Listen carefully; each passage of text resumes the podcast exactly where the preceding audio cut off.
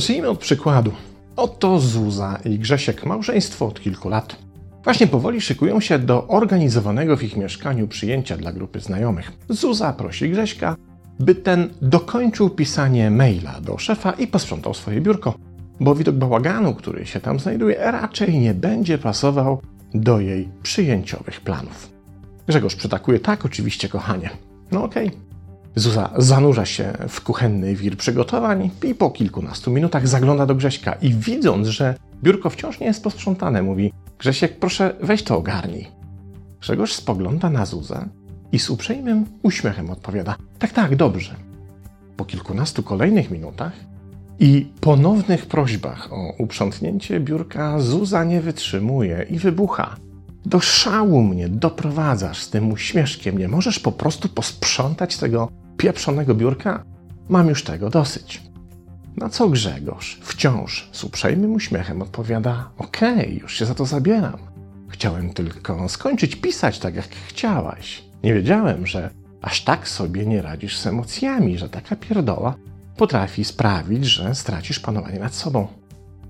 Teraz Zuza, cała poczerwieniała na twarzy i roztrzęsiona, już sama nie wie, czy jest wściekła na Grzegorza, czy na samą siebie za ten niekontrolowany wybuch złości.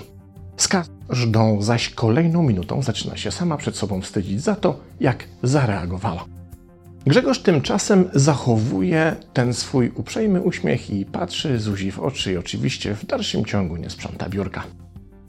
Powyższy przykład to tylko jedno z możliwych zachowań pasywno-agresywnych, znanych również pod nazwą angry smile, którymi posługują się ludzie chcący zamaskować uczucie gniewu przed innymi w taki sposób, by ten sam gniew wywołać w innych, jednocześnie samemu unikając o taki gniew podejrzenia. To rodzaj postawy, w której oprawca karmi się, czy też czerpie przyjemność z tych sytuacji, w których uda mu się sprowokować innych do negatywnych, emocjonalnych poruszeń, samemu unikając podejrzeń o bycie przyczyną takich reakcji, czy też unikając zdemaskowania własnego gniewu. Często te zachowania są trudno wykrywalne, bo łączą w sobie dwa wydawałoby się sprzeczne elementy. Z jednej strony mamy więc rodzaj wycofania się, spokój, uprzejmość i często niewinny uśmiech, więc faktory, które uznajemy za bierne czy pasywne. Z drugiej strony źródłem tych zachowań jest skrywany gniew, chęć dokuczenia czy ubliżenia innym i radość spastwienia się nad innymi, czyli czerpanie siły tak naprawdę z uruchomienia gniewu w innej osobie. Tutaj zatem mamy do czynienia raczej z faktorami aktywnej agresji. Problem w tym, że w tych typach zachowań te dwa wydawałoby się krańcowo różne faktory występują jednocześnie. Mamy więc do czynienia z uśmiechem, uprzejmością, spokojem, podczas gdy pod spodem buszuje demon złości i gniewu, który tym lepiej sam się poczuje, im większą psychiczną ranę uda mu się zadać drugiej osobie. Skoro zaś tak trudno nam prawidłowo zdiagnozować ten styl zachowań u osoby z naszego relacyjnego kręgu, to tym łatwiej taka osoba osiąga swój cel, bo tym szybciej dajemy się emocjonalnie podpuścić, doprowadzając się do dokładnie takiej reakcji, która została obliczona i wymyślona dla nas przez osobę pasywno-agresywną. Jak już powiedziałem, wachlarz takich zachowań dość spory, ale na szczęście w ich diagnozowaniu pomogą nam pewne charakterystyczne wzorce. Mamy zatem wśród nich powstrzymywanie lub zaprzeczanie uczuciu gniewu, używanie krótkich, lakonicznych odpowiedzi w stylu nic mi nie jest, czy też udzielanie odpowiedzi wymijających, granie ciszą, wycofaniem, dąsaniem się z jednoczesnym zaprzeczaniem w stylu ale o co ci chodzi? Przecież wszystko jest w porządku. Przecież nic od ciebie nie chcę, czego się czepiasz. Kolejne charakterystyczne zachowanie u osób pasywno-agresywnych to deklaracje zgody i współpracy z jednoczesnym ukrywaniem tak naprawdę braku zgody oraz braku współpracy. To te momenty, w których taka osoba deklaruje, że coś zrobi, że się na coś zgadza czy przystaje, i jednocześnie tego tak naprawdę nie robi lub odsuwa w czasie w nieskończoność, lub też wykonuje to, do czego się zobowiązała nieefektywnie. Oczywiście wszystko po to, żeby rozdrażnić, czyli powiedzielibyśmy, by przerzucić swój gniew na drugą osobę. to trochę jakby ktoś czuł gniew, ale nie chciał się do tego przyznać, więc stwarza sytuację, w której inna osoba przeżyje ten gniew za niego. To rodzaj oddawania swojego gniewu do konsumpcji innej osobie. Kiedy jej puszczą nerwy i gniew wyjdzie na jaw, to osoba pasywno-agresywna osiąga swój cel. Pozbywa się w ten sposób sporej części napięcia wynikającego z faktu nieradzenia sobie z własnym gniewem. Kiedy bowiem jej własny gniew pojawi się u sprowokowanej w ten sposób innej osoby, ona sama zamienia się w ofiarę i przyjmuje postawę: Nie wiedziałem, że to cię tak zdenerwuje, w czym jest również element oskarżycielski. Ulga zatem wynika z prostego faktu, którego często nie zauważamy. Ten, kto przerzuca na nas swój gniew, zamienia się jednocześnie w ofiarę w ten sposób sprowokowanego wybuchu i oskarżyciela osądzającego za ten wybuch. Mówi: Nie radzisz sobie z gniewem, czyli oskarża nas tak naprawdę za swój własny gniew, dzięki czemu nie musi już oskarżać samego siebie. W ten właśnie sposób zostajemy zmanipulowani, doświadczając uczucia, do którego nasz prowokator sam nie chce się przyznać. Zjadamy czyjś gniew, odbębniamy efekt jego braku umiejętności radzenia sobie z emocjami za tę osobę, by mogła poczuć się lepiej, oczywiście naszym kosztem. I żeby ten system działał, czyli żeby osoby pasywno-agresywne mogły się w ten sposób pozbywać własnych napięć, stworzyły całą masę technik manipulacyjnych, których celem jest sprowokowanie drugiej osoby do emocjonalnej reakcji, podczas gdy one same przyjmują postawę grzecznego, uprzejmego uśmiechu. Wśród zaś tych technik znajdują się następujące prowokacje. Muszę ci powiedzieć, że jak na kogoś takiego jak ty, to nawet ci dobrze idzie. Myślałem, że to jest dla ciebie oczywiste. Zakładałem, że przecież to wiesz. Przecież ja tylko żartowałem. Nie możesz tak wszystkiego brać do siebie i wściekać się o byle co. Takich konstrukcji jest dość sporo i pewnie nie są Wam obce, bo słyszeliście je wielokrotnie, prawda? Oczywiście nie każde powyższe zdanie jest dowodem na sięganie do takich manipulacji, ale jak się okazuje, osoby pasywno-agresywne używają tego typu konstrukcji dość często. I niestety wielu badaczy zachowań spod znaku pasywno-agresywnych uznaje, że zachowania te występują częściej u kobiet niż u mężczyzn, co najprawdopodobniej ma związek z procesem wychowania. W przypadku chłopców istnieje po prostu większe społeczne przyzwolenie na zachowania bezpośredniej ekspozycji gniewu czy agresji niż u dziewczynek. One zatem, wychowywane często w przeświadczeniu, że samo podniesienie głosu jest zbrodnią, musiały wypracować inny sposób radzenia sobie z tłumioną złością czy gniewem. Jednak ze swojego doświadczenia mogę powiedzieć, że ta teza nie do końca mnie przekonuje. Chociażby z tego powodu, że znam naprawdę sporo przypadków, postaw pasywno-agresywnych, czyli angry smile, u mężczyzn. To, co jednak moim zdaniem nie ulega wątpliwości, to to, że takie zachowania zdradzają stosunkowo niski poziom poczucia własnej wartości. Co zatem zrobić, kiedy trafiamy na takie zachowania po stronie naszego partnera, wspólnika, dziecka czy znajomego?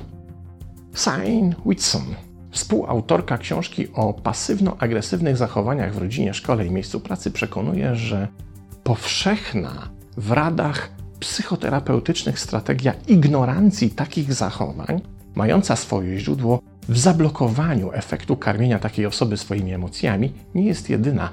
Co więcej, ignorowanie takich postaw nie zawsze jest możliwe, a poza tym nie odwodzi pasywnego agresora od podejmowania kolejnych prób, przerzucenia swojego gniewu na swoje otoczenie.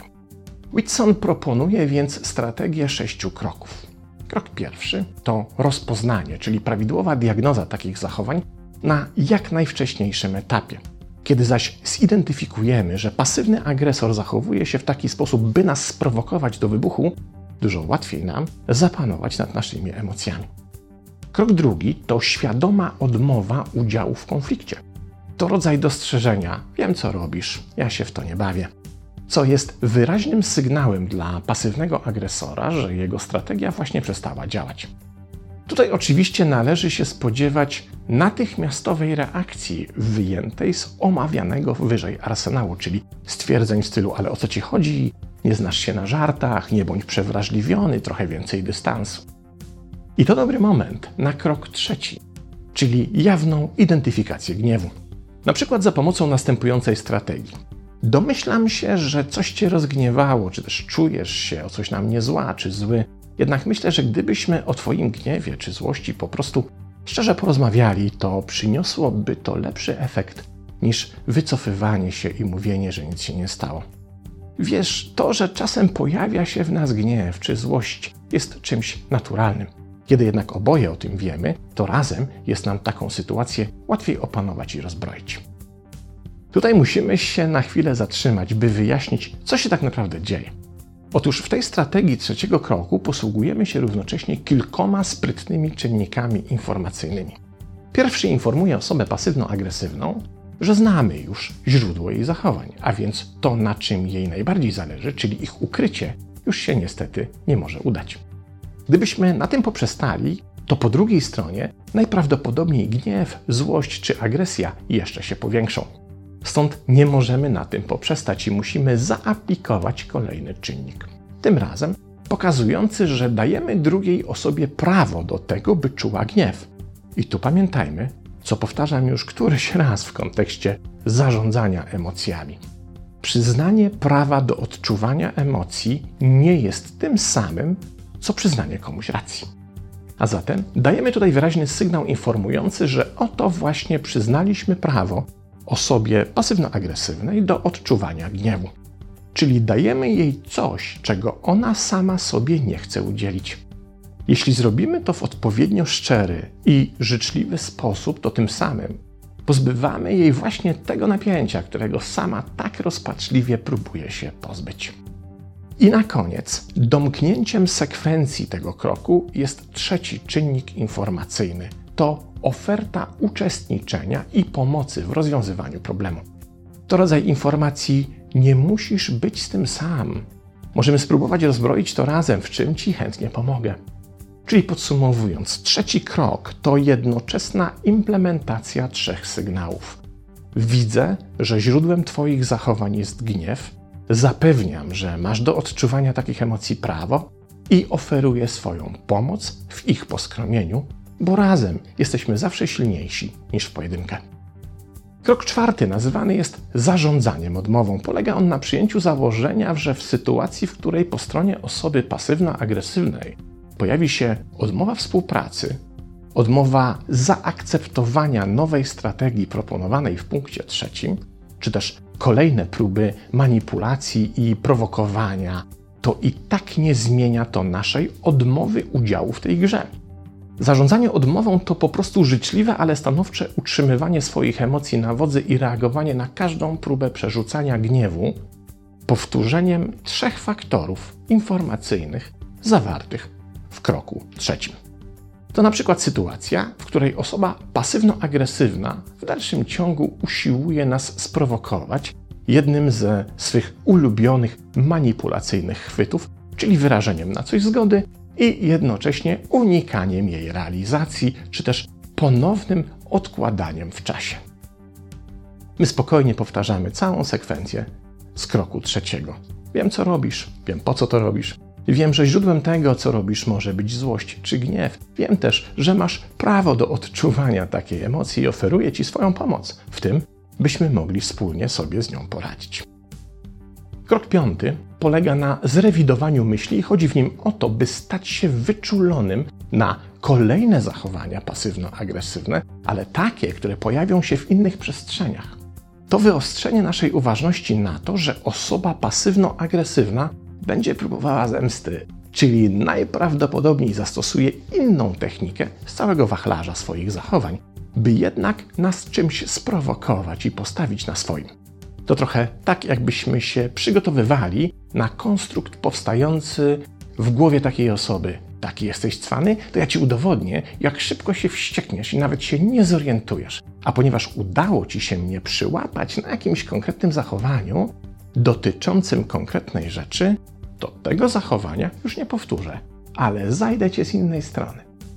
I właśnie tutaj mogą się znienacka pojawiać wspomniane wcześniej prowokacje w stylu jak na kogoś takiego jak ty, to nawet nieźle sobie radzisz. Lub Myślałam, że masz więcej dystansu do siebie. Jeśli się takie zachowania pojawiają, to wówczas wracamy do zrewidowania myśli, czyli przekazu. To, o czym rozmawialiśmy poprzednio, wciąż jest aktualne. Wciąż oferuje Ci pomoc w opanowaniu tych emocji, do których odczuwania masz oczywiście prawo i które usiłujesz na mnie przerzucić. Mówiąc inaczej, krok piąty to po prostu wyczulenie na możliwe ataki z innych stron i utrzymywanie swojej postawy z kroku trzeciego. Krok szósty to identyfikacja kompetencji, czyli przekonanie osoby pasywno-agresywnej, że w waszej relacji pojawiła się nowa kompetencja po twojej stronie. To teraz my utrzymujemy kontrolę nad jakością relacji i to również my możemy stosować takie narzędzia, jak na przykład wyrachowana cisza. To narzędzie, w którym po przeprowadzeniu kroku trzeciego i braku reakcji ze strony osoby pasywno-agresywnej zawieszamy komunikację, by osoba ta mogła pozostać na chwilę sama z przemyśleniem: zaraz, zaraz, co tu się wydarzyło? Jak to się stało, że moja strategia nie zadziałała? Taki epizod ciszy może być, według Whitson, jednym z niezbędnych elementów pozwalających drugiej stronie przemyśleć swoje zachowanie, w czego efekcie może się pojawić konstatacja, że wprawdzie dotychczasowa strategia w tej relacji już nie działa, ale sama relacja jest wciąż opłacalna. Czy powyższe sześć strategicznych kroków zawsze zadziała? Pewnie nie, bo przecież tak naprawdę stąpamy tutaj po grząskiej ziemi lub jak kto woli po kruchym lodzie. Trzeba wyjątkowego opanowania, by nie dać się sprowokować i by konsekwentnie tę nową, relacyjną kompetencję wdrażać w życie. I rację ma też tutaj sporo psychologów utrzymujących, że gra jest często niewarta świeczki i lepiej kogoś takiego po prostu zignorować i nie karmić naszymi emocjami, wybuchami czy efektami udanej prowokacji. Czasem jednak na stały kontakt z osobą pasywno-agresywną jesteśmy po prostu skazani przez koligacje rodzinne, układ zawodowy czy też po prostu miłość. Wówczas moim zdaniem warto podnieść rękawice i stanąć do tego nierównego boju. Jeśli wygramy, to możemy wspólnie stworzyć naprawdę wartościową relację. Jeśli jednak przegramy ten bój, to przynajmniej sporo się o relacjach nauczymy, a to także cenne. Pozdrawiam.